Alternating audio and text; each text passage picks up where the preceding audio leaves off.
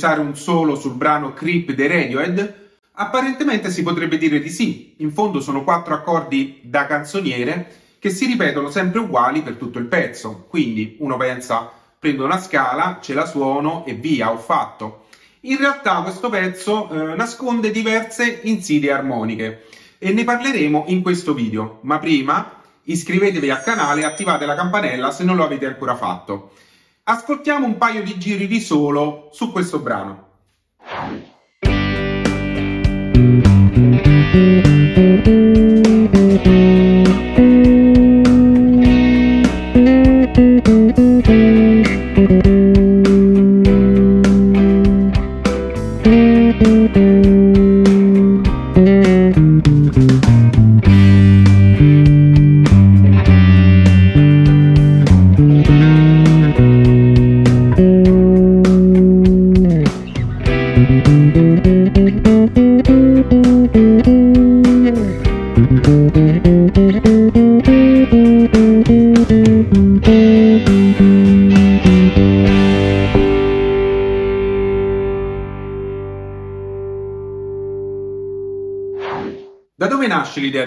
realizzare questo video? Qualche tempo fa sul canale Telegram di Bass Community, Christian Benzon, che saluto, un vero e proprio aficionados della community, scrive quanto segue. Buongiorno a tutti, domanda forse stupida. Riuscite a spiegarmi perché il giro di accordi di Creep dei Radiohead, pur essendo così anticonvenzionale, soprattutto nel passaggio da Do a Do minore, suona così bene?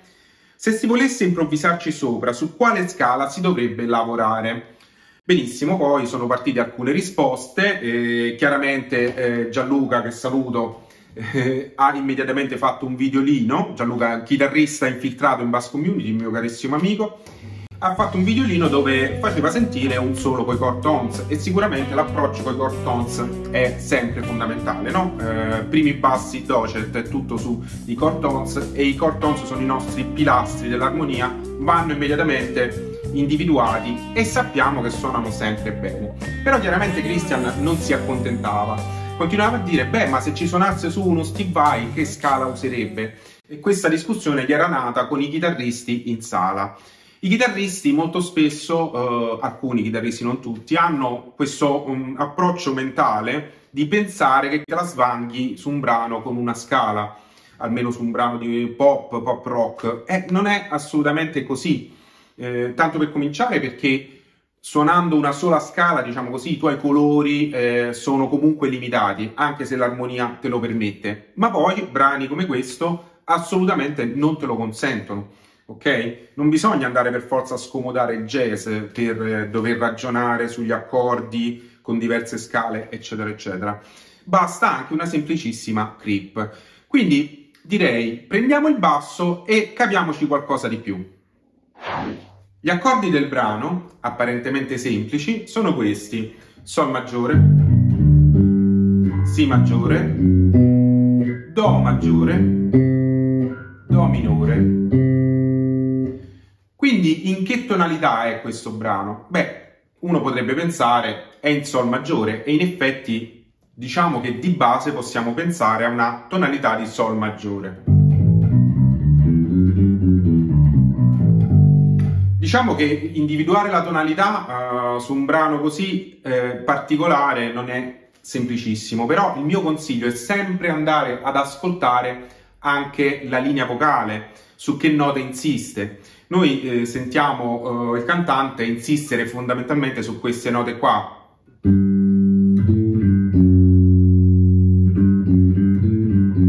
Quindi abbiamo un Sol, un La e un Fa diesis. Questo Fa diesis è sempre presente nella linea vocale. Questo che ci suggerisce che la tonalità è sicuramente Sol maggiore questo Fa diesis è la settima maggiore di Sol, appunto. Già a partire dal nostro Si usciamo dalla tonalità di Sol maggiore. Perché? Perché per rimanere in tonalità di Sol maggiore il Si dovrebbe essere minore e in particolare la scala che ci va a suonare, se rimaniamo in tonalità, è la frigia, no? Terzo grado di Sol. Quindi,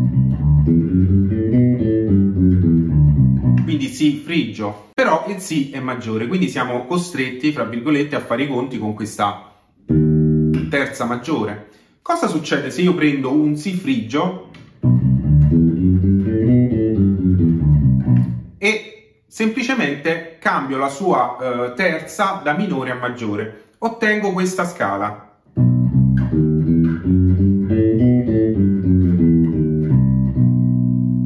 Cos'è questa scala? Questa si chiama frigio di dominante ed è praticamente appunto un frigio con la terza maggiore ed è costruita sul quinto grado uh, di una tonalità minore armonica. Quindi il Si è il quinto grado di cosa? Di Mi, ok? Quindi Mi minore armonica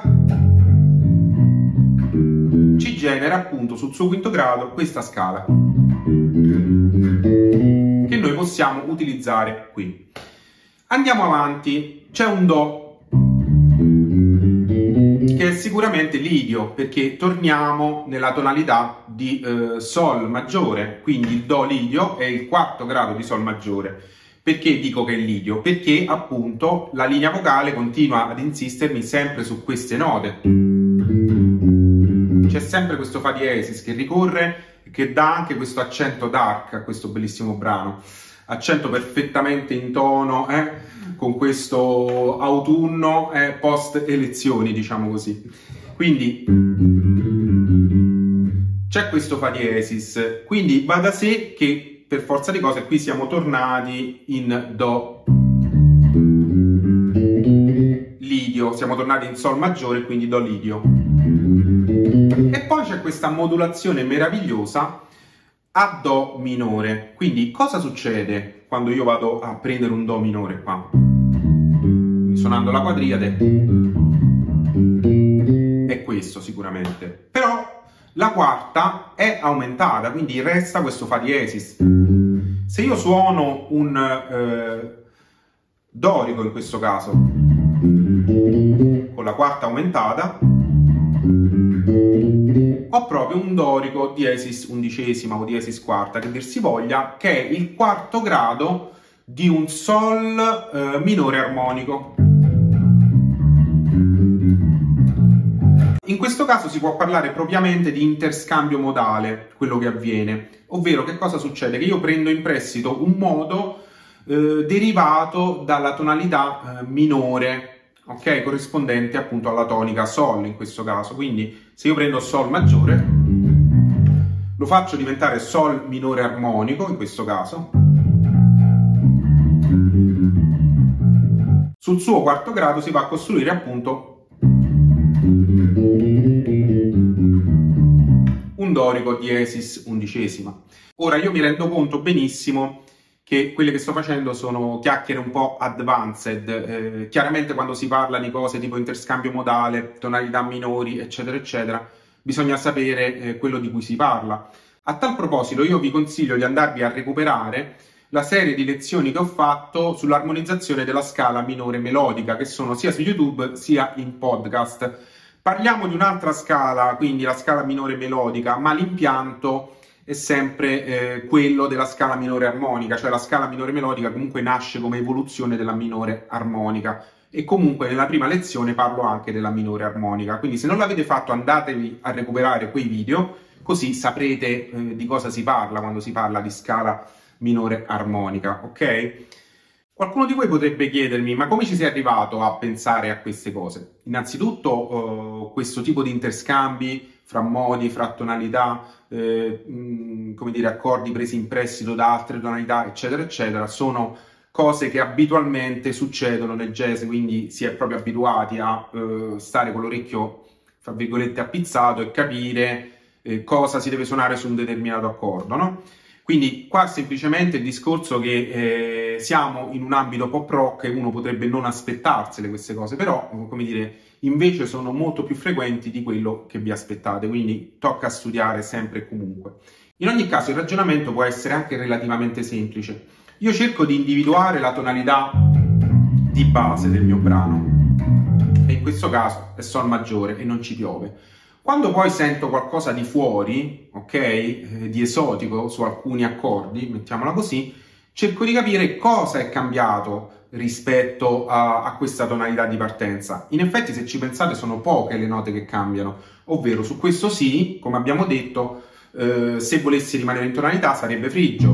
In fondo cambia soltanto la terza che diventa maggiore, quindi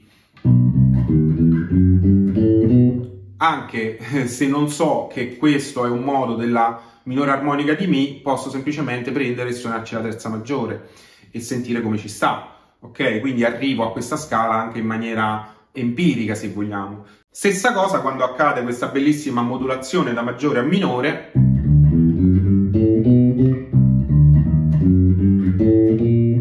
Cambiano due note, la terza, che diventa appunto minore, e la settima, su una tonalità minore, su un accordo minore, è quasi sempre minore, parte appunto se parliamo di minore armonica, minore melodica.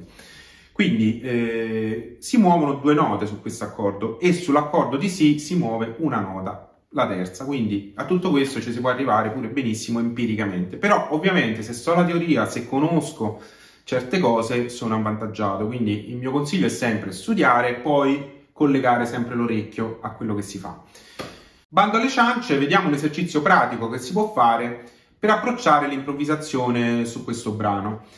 Innanzitutto potete mettervi una bella base, eh, o ve la create ad hoc come ho fatto io in questo video, oppure prendete anche le prime quattro misure del brano originale, ve le mettete in loop nel punto in cui non c'è ancora la voce e mh, mm, ci suonate su. Il mio consiglio è suonatevi prima i chord tones di ogni accordo, quindi comprensivi di settima chiaramente, e poi eh, le scale che abbiamo visto. Quindi vi ripeto eh, queste scale ok? Per praticità sono Sol eh, maggiore settima, quindi Sol maggiore, Si frigio di dominante abbiamo detto, quindi due,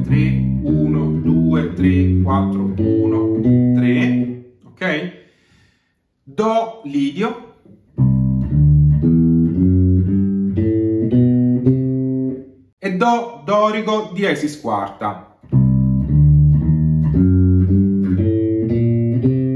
Quindi 1, 3, 4, 2, 3, 1, 2, 4. Di leggiatura più comoda secondo me. Ovviamente ce ne sono anche altre, ma trovatevele da soli se vi va. Allora, andiamo a sentirci questo esercizio sulla base eh, suonato bene, insomma. Vai!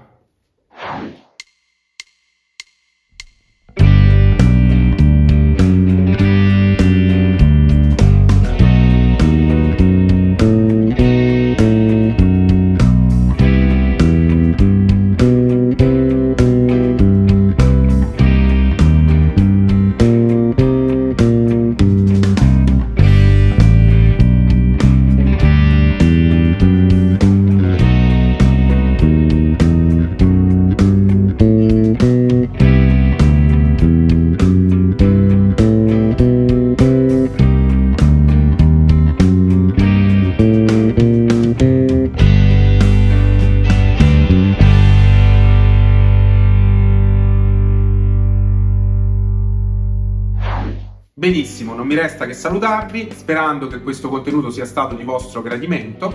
Se avete spunti da dare, scrivete nei commenti, in chat, dove volete. Questo video è scaturito eh, da un messaggio appunto sul canale Telegram di Bass Community, abbiamo anche il server Discord, eh, c'è Facebook, insomma i posti dove interagire con me, con la community sono tanti, avete l'imbarazzo della scelta e per me è sempre un piacere raccogliere gli spunti che arrivano dalla community e farne dei contenuti, come è avvenuto questa volta che da un messaggio eh, uscito fuori tra l'altro di domenica mattina, quindi in un momento pure un po' particolare, è scaturita l'analisi armonica di un brano apparentemente semplice e quindi un contenuto spero interessante. Quindi non mi resta che ringraziarvi, alla prossima e a presto community!